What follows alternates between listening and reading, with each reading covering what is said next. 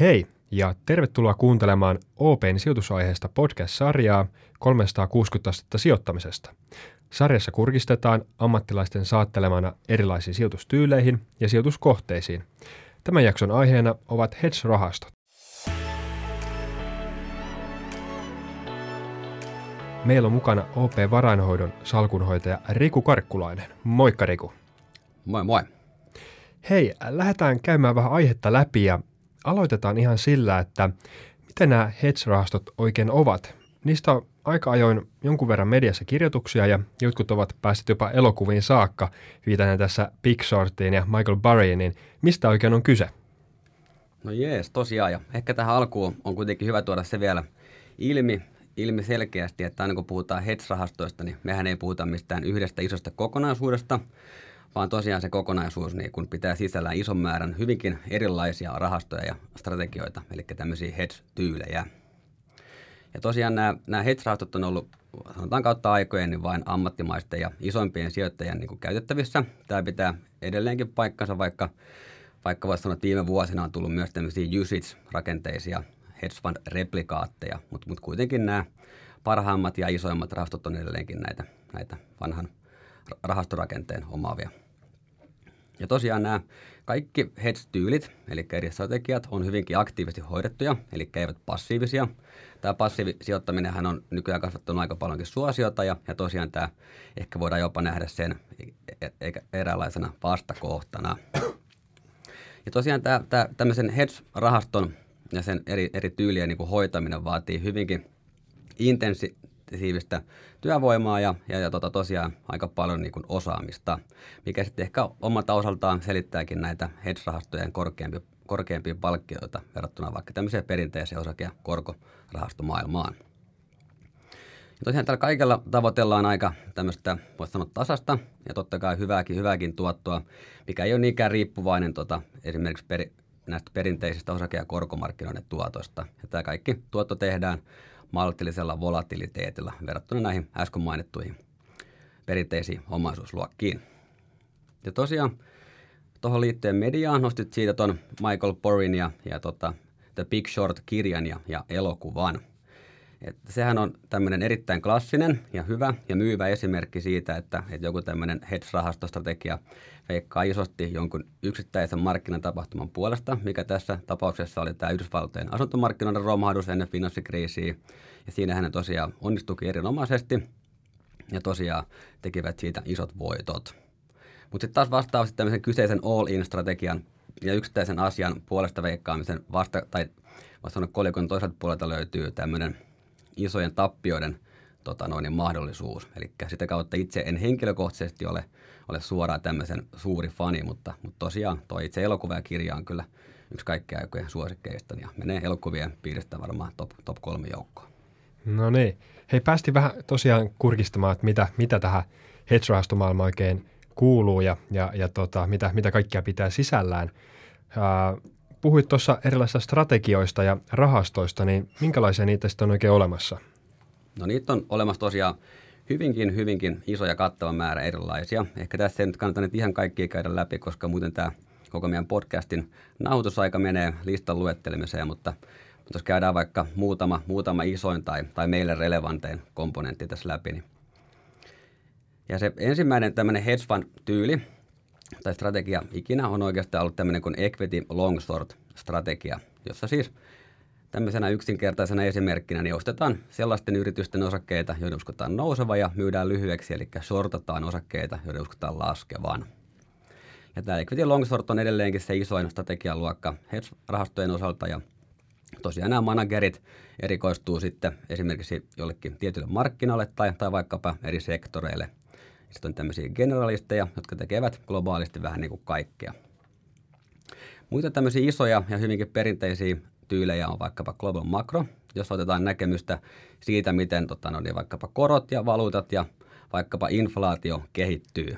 Keskeistä tässä on sitten nämä keskuspankit ja, ja että haluatko olla keskuspankkien kanssa samaa mieltä vai, vai yrittää pelata niitä vastaan. Ja totta kai se taito, että pystyy toteuttamaan ne omat näkemyksensä parhailla ja, ja oikeilla instrumenteilla. Eli tässäkään ei riitä se, että, että on oikeassa, mutta se vaatii myös sen, että sen oikeasti pystyy toteuttamaan markkinoilla siten, että se, se sitten rahallisesti realisoituu. Olisi on oikea näkemys. Sitten ehkä esimerkkinä voisi ottaa vähän ehkä eri suuntaan, niin tämmöinen kuin CTA, mitkä voidaan mieltää tämmöisenä trendinseuraaja rahastoina. Nämä on taas vastaavasti täysin systemaattisia, eli matemaattiseen malliin perustuvia. Ja siinä ehkä lyhykäisyydessä ostetaan ja myydään futureita ja optioita sen mukaan, mihin markkinat liikkuu. Eli pyritään tämmöisiä tiettyjä trendejä paikallistamaan ja sitten niiden aallonharjalla ratsastamaan. Eli tässäkään ei nyt ole niin väliä, että meneekö se trendi ylös vai alaspäin, mutta kunhan se trendi vaan löytyy ja sitä päästään hyödyntämään. Ja tosiaan tässä hyödytään esimerkiksi vaikka tämmöisestä sijoittajien laumakäyttäytymisestä. No meillä ihan iso komponentti on myös tämmöinen kuin Equity Market Neutral. Se on myöskin tämmöistä osakevalintaa, jossa ostetaan edelleenkin näitä parhaat, parhaimpia osakkeita ja myydään, myydään huonoimmat lyhyeksi. Mutta se on markkinaneutraali, eli siihen ei jää mitään nettoaltistumaa jäljelle mikä taas tuossa equity long shortin osalta yleensä pitää paikkansa. No sitten on aikamoinen erilainen, voisi sanoa koonos, erilaisia credit-strategioita. Ehkä niistä voisi mainita vaikka tämmöisen klassisen kuin distressed debt, aikamoinen sanahirviö. Mutta ehkä vaikka siitä esimerkkinä mainittakoon semmoinen tilanne, että, että joku yritys on ajautunut konkurssiin ja tota tämmöinen distressed-rahasto sitten ostaa sen yrityksen lainapapereita esimerkiksi halvalla kun on ensin analysoitu sen taseerien todellinen arvo ja arvioitu oikeusprosessia ja kaiken muun kesto ja, ja lopputulos. Eli nähdään hyvä, hyvä arvo sille, että tämä pitää sitä, sitä omaa positiota vaikkapa vuoden tai kaksi. Eli myös näillä hedge-rahastoilla on myös kärsivällisyyttä ja aikaakin istua tämmöisten positioiden päällä pidempääkin kuin vain viikkoja tai, tai päiviä. Ja tosiaan ehkä näissä kreditissä ja kaikessa muussakin on, on hyvin yleistä se, että ei osteta mitään kokonaisuutta, eli ei mitään indeksiä, mitä sitten verrataan jotain benchmarkkia vastaavaan, oikeastikin tarkasti käsin valitaan ne halutut nimet ja, ja altistumat. No ehkä mä tässä vielä kaksi voisin mainita tota, no, näistä esimerkkeistä. Niin on tämmöinen kuin yrityskauppa arbitrage, eli merger arbitrage esimerkki, jossa tota, no, niin ostetaan vaikkapa yrityskaupan kohteena olevan yhtiön osaketta tarjouksen ehtojen analysoinnin jälkeen. Ja sitten tilanteesta riippuen voidaan myydä tai ei myydä sitä ostajan osaketta – Eli sitä kautta hallita sitä riskiä tai olla sitä hallitsematta. Ja, ja itselleni ehkä tämä tärkein ja meidän, meidän koreallokaatio, eli tämmöistä multistrategian, eli monistrategian rahastot, joka siis yhdistelee näitä eri, eri hedge-tyylejä siinä omassa allokaatiossaan hyvinkin dynaamisesti, riippuen mitä se markkina minäkin hetkenä sitten tarjoaa tälle, tälle rahastolle ja, ja sijoittajalle. Mutta tosiaan tässä nyt mainittu monta, mutta ne on vain oikeastikin muutama – tästä koko kokonaisuudesta. Eli se universumi on hyvinkin laaja ja, ja, ja syvä. Niistä näille kaikille eri strategioille ja tyyleille löytyy vielä erilaisia alatyylejä ja niin edelleen. Eli on kyllä oikeastikin tilaa ja universumia, mistä, mistä ammentaa. No, miten näistä niin korreloi keskenään, että onko siinä jonkinlaisia niin vaikutuksia ja miten niitä hyödynnetään? Jees, eli kyllähän nämä tämmöisessä perusmarkkinassa, tai mikä nyt enää on perusmarkkina, mutta, mutta kuitenkin se – nämä korrelaatiot näiden eri tyylien välillä on kuitenkin aika maltilliset. Mutta totta kai, jos tulee tämmöinen täydellinen myrsky, vaikkapa esimerkiksi tuo maaliskuu, koronamaaliskuu 2020, niin kyllähän silloin ne kor- korrelaatiot lähestyy, voisi sanoa ykköstä. Eli silloin koronamaaliskuusta tämä ei päässyt kyllä karkuun oikeastaan mihinkään, mutta, mutta normaalisti nämä tarjoavat kyllä keskenään aika hyvääkin tuota hajautusta. No tota, nyt viime aikoina ollut paljon myös niin kuin, korkomarkkinat sijoittajien tota, huomion alla inflaation kiristymisen johdosta ja, ja tota, miten sitten keskuspankit ovat tilanteeseen reagoineet, niin ää, miten tämmöisessä sijoitustyylissä hyödynnetään velkavipua? Onko se kuinka isossa roolissa vai, vai kuinka? No jes. Ehkä tässä voisi aloittaa silleen, että joskushan tämä meidän varsinkin suomalainen media kutsuu hedge-rahastoja termillä vipurahasto, mikä on mielestäni kyllä ehkä jotenkin huono termi, mutta, mutta kuitenkin ehkä se kuvastelee sitä, että hyvin tyypillisesti tämmöiseen hedge-rahastosijoittamiseen ja miten nämä rahastot sitä omaa salkunhoitonsa toteuttaa, niin, niin liittyy kyllä kiinteästi tämmöinen velkavivun käyttö. Ja tota, tosiaan se, se velkavivun määrä ja, se, ja sen suuruus niin kyllä edelleenkin vaihtelee hyvin, hyvin suuresti näiden eri, eri strategioiden välillä ja, ja niidenkin sisällä eri rahastojen välillä. Mutta voi kuitenkin sanoa sen, että, että hedge-rahastoille tyypillistä on se, että se semmoinen suora markkinariski on, on, on jokseenkin maltillista näiden kaikkien suojaustoimenpiteiden ja, ja niin poispäin jälkeen, niin sitten tuottoa sitten levera, reveraatiolla hieman, hieman tota, nostetaan korkeammalle. Mutta on totta kai myös semmoisiakin rahastoja ja strategioita, mistä nimenomaan sitä velkavipua käytetään vaan sen oman markkinan näkemyksen voimistamiseen, eli boostaamiseen. Ja tässäkin on taas hyvä muistaa se, että jos se allokaatio ja sijoitustoiminta on hyvin aktiivista, niin, samoin tämä velkavivun käyttö ja sen määrä on hyvin dynaamista. Eli se vaihtelee hyvinkin voimakkaasti riippuen siitä, että kuinka voimakkaat näkemyksiä niillä rahastojen salkuhoitajilla on ja, ja mitä se, mi, mi, millainen se yleinen markkinatilanne on. Eli voi vaikka sanoa, että tällä hetkellä tota noin, niin rahastojen velkavivun käyttö on huomattavasti maltillisempaa kuin vaikka yli vuosi sitten, silloin kun oli vielä osakemarkkinoilla suuri lento päällä. Tämä hedge-rahastomaailma tosiaan pitää monenlaista sisällään ja erilaisia tyylejä, mistä tuossa aiemmin olikin jo puhetta, niin toimit itsekin salkuhoitajana muun muassa tämmöisessä R2 Crystal-rahastossa. Niin mikä sun rahaston tyyli oikein on ja lyöksä esimerkiksi vetoa joskus jotenkin isojen markkinatapahtumien puolesta? Jees. No tosiaan monenlaista löytyy ja se, se oma lähestyminen on, on, on kyllä semmoinen, että se pitää se portfolio olla hyvinkin hajautettu sekä maantieteellisesti ja että näiden eri tyylien, tyylien välillä. Ja sitten tota, tosiaan se, että, että sen portfolion pitää ainakin omasta mielestä olla hyvin, hyvin tasapainossa oikeastaan koko ajan. Ja kiinnitän erityisesti huomiota siihen, että miten nämä meidän omat rahastovalinnat ja miten nämä meidän omat rahastot korreloi keskenään. Eli että oikeastikin ne hajauttaa sitten toisiaan, kun jotain hyvää tai huonoa tapahtuu, tapahtuu markkinoilla.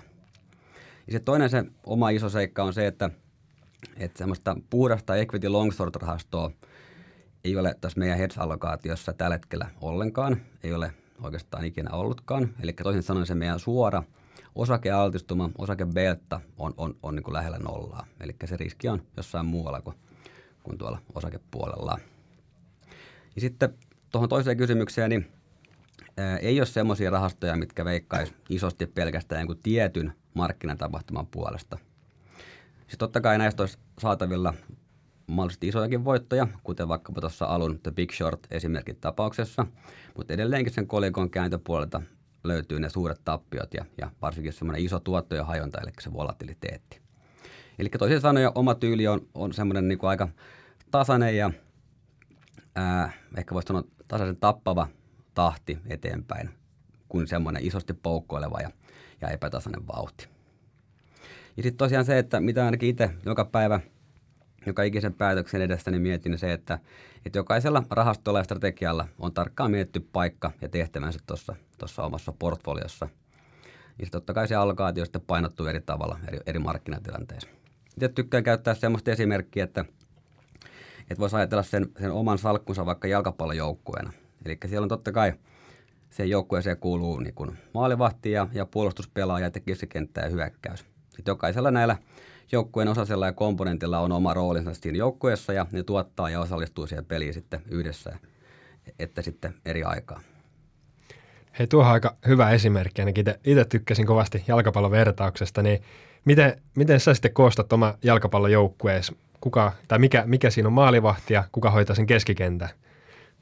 No jees, no ehkä jos lähdetään liikkeelle tuolta puolustuspäästä ja, ja maalivahdista, niin, niin maalivahtina itse aina näen tämmöisen tailheads tota noin, rahaston tai sen strategian rahastot, eli ne suojaa tämmöistä häntäriskejä vastaan ikään kuin vakuutusta tarjoten tälle, tälle, tälle portfoliolle. Ja ne hyötyy varsinkin silloin, kun tota noin, markkinoilla tapahtuu jotain suuria markkinashokkeja, tai sitten se ympäristö on vaan semmoinen, että siellä on tota noin, niin oikeastaan kaikissa omaisuusluokissa on, on sitten volatiliteettia esimerkiksi vaikka viime vuonna 2022, niin, niin tämmöinen tailhead-strategia toimi, toimi erittäin hyvin ja toimitti sen, mitä, mitä niin kuin sen purkissa sitten lukikin. No tuosta puolustuspäädystä itse ainakin puolustuspelaajana mielen nämä CTA, eli trendiseuraajastrategiat ja sitten tuon Global Macro-rahastomme. Että nämäkin pystyy totta kai myös osallistumaan hyökkäykseen, mutta, mutta kuitenkin ainakin henkisesti ja se, mihin itse olen ne parkkeerannut, niin ovat tuonne puolustuslinjaan ja ja, ja suht defensiivisiksi strategioiksi. Sitten jos mennään ylöspäin, niin, tota, no, niin ehkä keskikenttä, alempi keskikenttä voisi olla tämmöiset erilaiset niin kuin anomalia, arbitraas, relative value tyyppiset strategiat, mitkä pystyy toteuttaa ja toimimaan oikeastaan kaikissa erilaisissa markkinaympäristöissä. Mutta ei kuitenkaan ehkä sitten se, se tote, todellinen tuottopotentiaali on kuitenkin suhteellisen maltillinen, mutta sitten taas vastaavasti se tuottojen hajonta on aika, aika vähäistä. Eli tietää, miten ne, miten ne toimittaa oikeastaan vuodesta toiseen. Sitten tuo keskikenttä, niin siellä on ehkä se kaikista tärkein komponentti, eli nämä meidän korehdijoitukset, multistrategian rahastot. Ne pystyy operoimaan erittäinkin laajalla säteellä, eli osallistuu täysin siihen puolustustyöskentelyyn, mutta ne pystyy myös vastaavasti hyökkäämään oikeastaan täydellä tota, no niin, vauhdilla.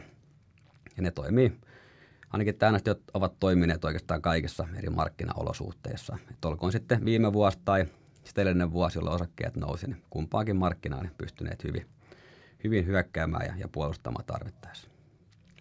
No sitten tässä omassa joukkueessani hyökkäyksestä löytyy kyllä nämä meidän kreditsijoitukset. Ja tota, sielläkin on tietenkin se kredit-allokaatio altistumaan hajottu vähän erilaisten pelaajien kesken, eli osa on tosi, tosiaankin vähän aggressiivisempia ja, ja osa enemmän tämmöisiä yleispelaajia. Tämä siis tällä esimerkinomaisesti ja totta kai tulivoimaa löytyy noita vaihtopenkiltä huomattavissa määrin. No onko tämmöinen pelaajakattaus nyt täydellinen vai oletko hereillä pelaajamarkkinoilla, että minkä, mitä sä haluaisit rahastoon lisää tai jotain uusia komponentteja täysin? No jees. No ehkä huomasitkin, että sinne hyökkäyspäähän sopisi aika luonnollisesti tämmöinen tai erilaiset osakestrategiat, missä olisi sitä nettoaltistumaa tosiaan jäljellä. Et meillähän ei semmoista tällä hetkellä ole ja totta kai sitä markkinatilannetta seurataan erittäin tarkasti ja, ja arvioitavaksi nyt tällä hetkellä oikeastaan jää, että, että pitäisikö tämmöinen jonkinnäköinen osakestrategia tänne joukkueeseen nyt, eli portfolio lisätä. Ja varsinkin tuon viime vuoden osakekurssi laskujen jälkeen, niin se, ehkä se tilanne voisi olla jopa jonkin verran houkutteleva. Ja totta kai pitää miettiä sitä riskituottosuhdetta, että mitä se meille tarjoaisi ja, ja mikä sen sitten, varsinkin sen, se, se riskisyys sitten olisi. Ja varmasti on myös se, että jos tämmöinen tänne tulisi, niin ainakin alkuun sen paino tulisi olemaan suhteellisen maltillinen. Ja totta kai ollaan ihan työnkin puolesta niin jatkuvasti hereillä ja, ja tuota portfolioita kyllä huoletaan jatkuvasti. Ja pitää osata luopua niistä heikosti menneistä osasista ja, ja etsiä niitä tulevaisuuden uusia voittajia. Ja totta kai se markkina yleinen kehitys ja, ja niin tuulen suunta vaikuttaa myös näihin, näihin valintoihin. No tuossa hiukan jo sivusitkin, että tosiaan tässä sijoitustyylissä ja varsinkin niin sun rahastossa niin ei nyt aivan niin pikavoittoja metsästetä, mutta miten tämä strategia suhtautuu sitten niin aikaan ja millaisena komponenttina se toimii sitten sijoittajan salkussa osana sitten sitä kokonaisuutta? Yes. Eli tosiaan se oma tyyli ei ole semmoinen raflaava pikavoittojen jahtaaminen, vaan, vaan enemmänkin semmoinen tuottojen tasaisuus, joka ei tosiaan ole niinkään riippuvainen noista markkinoiden yleisestä kehityksestä. Ja, ja tähän ollaan kyllä tässä portfoliossa kyllä pääst, päässeetkin tota noin, aikojen saatossa. Ja tämmöinen hedge-allokaatio, hedge toimii sijoittajan salkussa edelleenkin hajottavana tekijänä, joka tuottaa siis tosiaankin tasaisesti läpi erilaisten markkinasyklien ja, ja erinomaisesti toimii näiden perinteisten osakekorkokomponenttien rinnalle. Eli saa semmoista uutta tuottopotentiaalia sinne, niin uusi tuottokomponentteja, mitä ei noita perinteisistä markkinoilta ole oikeastaan saatavilla. Tässä tota, kun on käyty läpi vähän, että mitä, mitä kaikkia tämä sijoittaminen niin pitää sisällään, niin herää ainakin semmoinen kysymys, että ää, miten niin tämmöisten eri, eri rahastojen, eli salkuhoitajien ja strategioiden valinta, niin silloin ilmeisen suuri merkitys, niin minkälaisiin asioihin sä keskityt ja mitä sä erityisesti painotat? Yes. No se, se rahastovalinnan merkitys on kyllä erityisen korostunut tässä hedge-rahastosijoittamisessa. Eli markkinoilta löytyy kyllä varmasti, voisin sanoa jopa 15 000 erilaista hedge-rahastoa. Niistä ehkä mielestäni aidosti hyviä noin 200 ja, ja mihin, mihin niiden pääsee sitten kyytiin mukaan ja, ja mistä niitä löytää ja, ja, ja näin poispäin. No itse keskityn edelleenkin siihen rahastojen väliseen korrelaatioon. Totta kai myös tämmöinen riskituottosuhde on, on erittäin tärkeä ja, ja samoin tämmöinen rahaston tuottohistoria. Eli totta kai sitä parempi, mitä pidempi se on, jos on käyty läpi useampikin markkinasykli ja, ja kriisi. Eli esimerkiksi vaikka finanssikriisin läpi menty eurokriisi, korona ja, ja niin poispäin. Eli jos se manageri on näistä selvinnyt ää, hyvin arvosanoin, niin totta kai se antaa osviittaa siitä, että se rahastolla on riskeenhallinta ja salkuhoito erittäin hyvissä kantimissa. Ja totta kai se rahaston salkunhoito ja se resurssointi, eli onko se tarpeeksi riittävää ja, ja ne kykenee tekemään sitä, mitä ne lupaakin. Ja tässäkin se tuottojen tasaisuus yli ajan. Eli mieluummin semmoinen rahasto, millä on, hy- millä on hyvä tuottohistoria ja se on tullut tasaisesti läpi erilaisten markkinoiden. Kun taas semmoinen rahasto, mikä on vaikka saman verran tuottoa per, per vuosi, vaikka kymmenen vuoden aikana, mutta se tuotto on tullut yhdestä isosta tota noin, markkinatapahtumasta. Eli se, että pystyy sen toistaa sen, sen historiallisen tuoton myös jatkossakin erilaisissa markkinatilanteissa. Tässä on nyt ehkä muutama esimerkki. Ja totta kai miten mietin myös, aina kun tekee uusia lisäyksiä tai, tai miettii semmoisia, että mitä se meille tarjoaa. Eli onko se niin kuin, meillä joku uusi tuotto, tuottokomponentti sinne portfolioon vai onko se lisäys siihen olemassa olevaan allokaatioon. Ja sitten samoin se, että, että onko, se, onko se enemmän riskiä lisäävä vai riskiä tasava sijoitus. Tällä tarkoitan sitä, että jos uskotaan jotenkin positiiviseen ää, markkinakuvaan hedge-rahastojen osalta, niin sitten tietenkin halutaan varmaan riskiä lisäävää ja toistepäin, että jos uskotaan hieman vaikeampiin markkinoihin tulevaisuudessa tai lyhyellä aikavälillä tai keskipitkällä aikavälillä, niin silloin varmaan yrittää etsiä semmoisia, mitkä tasaa sitä meidän riskiä ja sitä kautta hajauttaa entisestään portfolioon. No nyt on puhuttu paljon, paljon tosiaan hedge-rahastoista niin sisällöltään, ja, mutta seuraavaksi voitaisiin vähän maalailla tätä niin nykyistä talousympäristöä tähän mukaan ja miten se sitten vaikuttaa tämän tyylisten rahastojen performanssia ja muutenkin toimintaa, että vaikuttaako se isosti sijoituskohteiden valintaan tästä eteenpäin, onko siihen tullut muutoksia? Ää, ja niin kuin vähän, että mitä mahdollisuuksia vaikka tarjoaa? Ja tota, ää, vähän ehkä niin kuin sitä ylipäänsä, miten sä näet niin tämän tilanteen ja tästä eteenpäin? No jees, tosiaan hyvä kysymys ja, ja sanotaan että talouden mannerotat on ollut isosti liikkeessä, voisi sanoa viimeistä vuoden tai, tai ylikin. Eli korot on erittäin voimakkaasti noussut ja inflaatio on tehnyt erittäin näyttävän paluun markkinoille ja osakekurssit ollut aika hermo, hermoilevissa tunnelmissa. Ja samoin tuo volatiliteetti on oikeastaan pitkään pitkään aikaa ollut, ollut erittäinkin voimakasta, varsinkin tuolla korko- ja valuuttapuolella – myös osakepuolella, mutta siellä ei ehkä samanlaista draamaa on nähty kuin noissa tota noin, äsken muissa mainituissa omaisuusluokissa. Kyllä mä itse näen silleen, että, että nämä kaikki äsken mainitut teemat ja kehityskulut on ollut, ollut myönteisiä hedge-rahastoille, ainakin ne isossa kuvassa. Ei ehkä nämä hyökkäysosaston equity long short tai credit-puolen kaverit ole tästä ehkä niin hyötyneet ainakaan lyhyellä aikavälillä, mutta mut kuitenkin kaiken kaikkiaan niin tämä on, on hyvä asia omasta mielestäni. Eli tulee tämmöisiä isoja markkinaliikkeitä ja, ja voisi sanoa vähän, että ne markkinateemat isostikin muuttuu, niin tämmöisille aktiivimanagereille on kyllä varmasti tehtävää. Ja tulee tämmöisiä väärin hinnoiteltuja tilanteita, joita tämmöiset niin kuin erittäinkin tiedostavat sijoittajat sitten pääsevät hyödyntämään ja ammentamaan. Ja niillä on tosiaan se kyvykkyys, että ne pystyy istumaan jostain tämmöisessä vähän pidempikestoisissakin tilanteessa pidempään kuin tämmöinen perinteinen vaikkapa osake tai, tai korko rahasto. Eli sitä kautta niillä on kyllä se universumi on hyvinkin laaja. Ja sitten se, että et, et, kyllä sekin voidaan nyt jo sanoa, että et tulevaisuuden tuottorotukset ovat jo, ovat jo nousseet, olkoonkin sitten vaikkapa toi korkopuoli tai, tai, tai, tai kreditpuoli. Ja samoin se, että ainakin itse näen sen aika hyvänä tilanteena aika monellekin rahastolle, että kun nämä keskuspankit ei enää häärää tuolla markkinoilla niin aktiivisesti, tässä viittaan ehkä enemmän tähän elvytyspuoleen, Eli ne on aika kädet täynnä tuon inflaatiokuvan kanssa, niin sitten tämmöisille markkinaehtoisille aktiivisille toimijoille löytyy kyllä varmasti paljon sijoituskohteita ja ne pääsee tekemään sitä, mitä ne on sanotaan ennen finanssikriisiä ja heti finanssikriisin jälkeen tehneetkin. Ja nyt on viimeinen kymmenen vuotta olisi ehkä enemmän keskuspankkivetosta toimintaa, jolloin, jolloin tosiaan tämä markkinauniversumi ja se sijoitusuniversumi on kyllä huomattavasti laajempi kuin vaikka kolme vuotta sitten. Ja se, että, että oma mielipiteeni on aina se, että, että isot markkinaliikkeet totta kai ne voi luoda lyhytaikaista tuskaa, mutta, mutta samaan aikaan kyllä luo erinomaisia sijoitusmahdollisuuksia. Eli ehdottomasti kannattaa jatkossakin sijoittaa ja, ja ajallisesti hajauttaa niitä omia sijoituksia ja, ja totta kai myös useampaan omaisuusluokkaan. Eli jatkossa varmasti myös nuo korotkin on aiempaa houkuttelevempia niiden osakkeiden rinnalla. Ja, ja samoin totta kai mitä äsken mainitsinkin, niin muun muassa näiden hedge osalta, niin itse on varsin positiivinen tulevaisuuden tuottonäkymistä ja, ja odotuksista. Yes. Hei, kiitos Riku tästä oikein paljon. Oli tosi mielenkiintoista asiaa.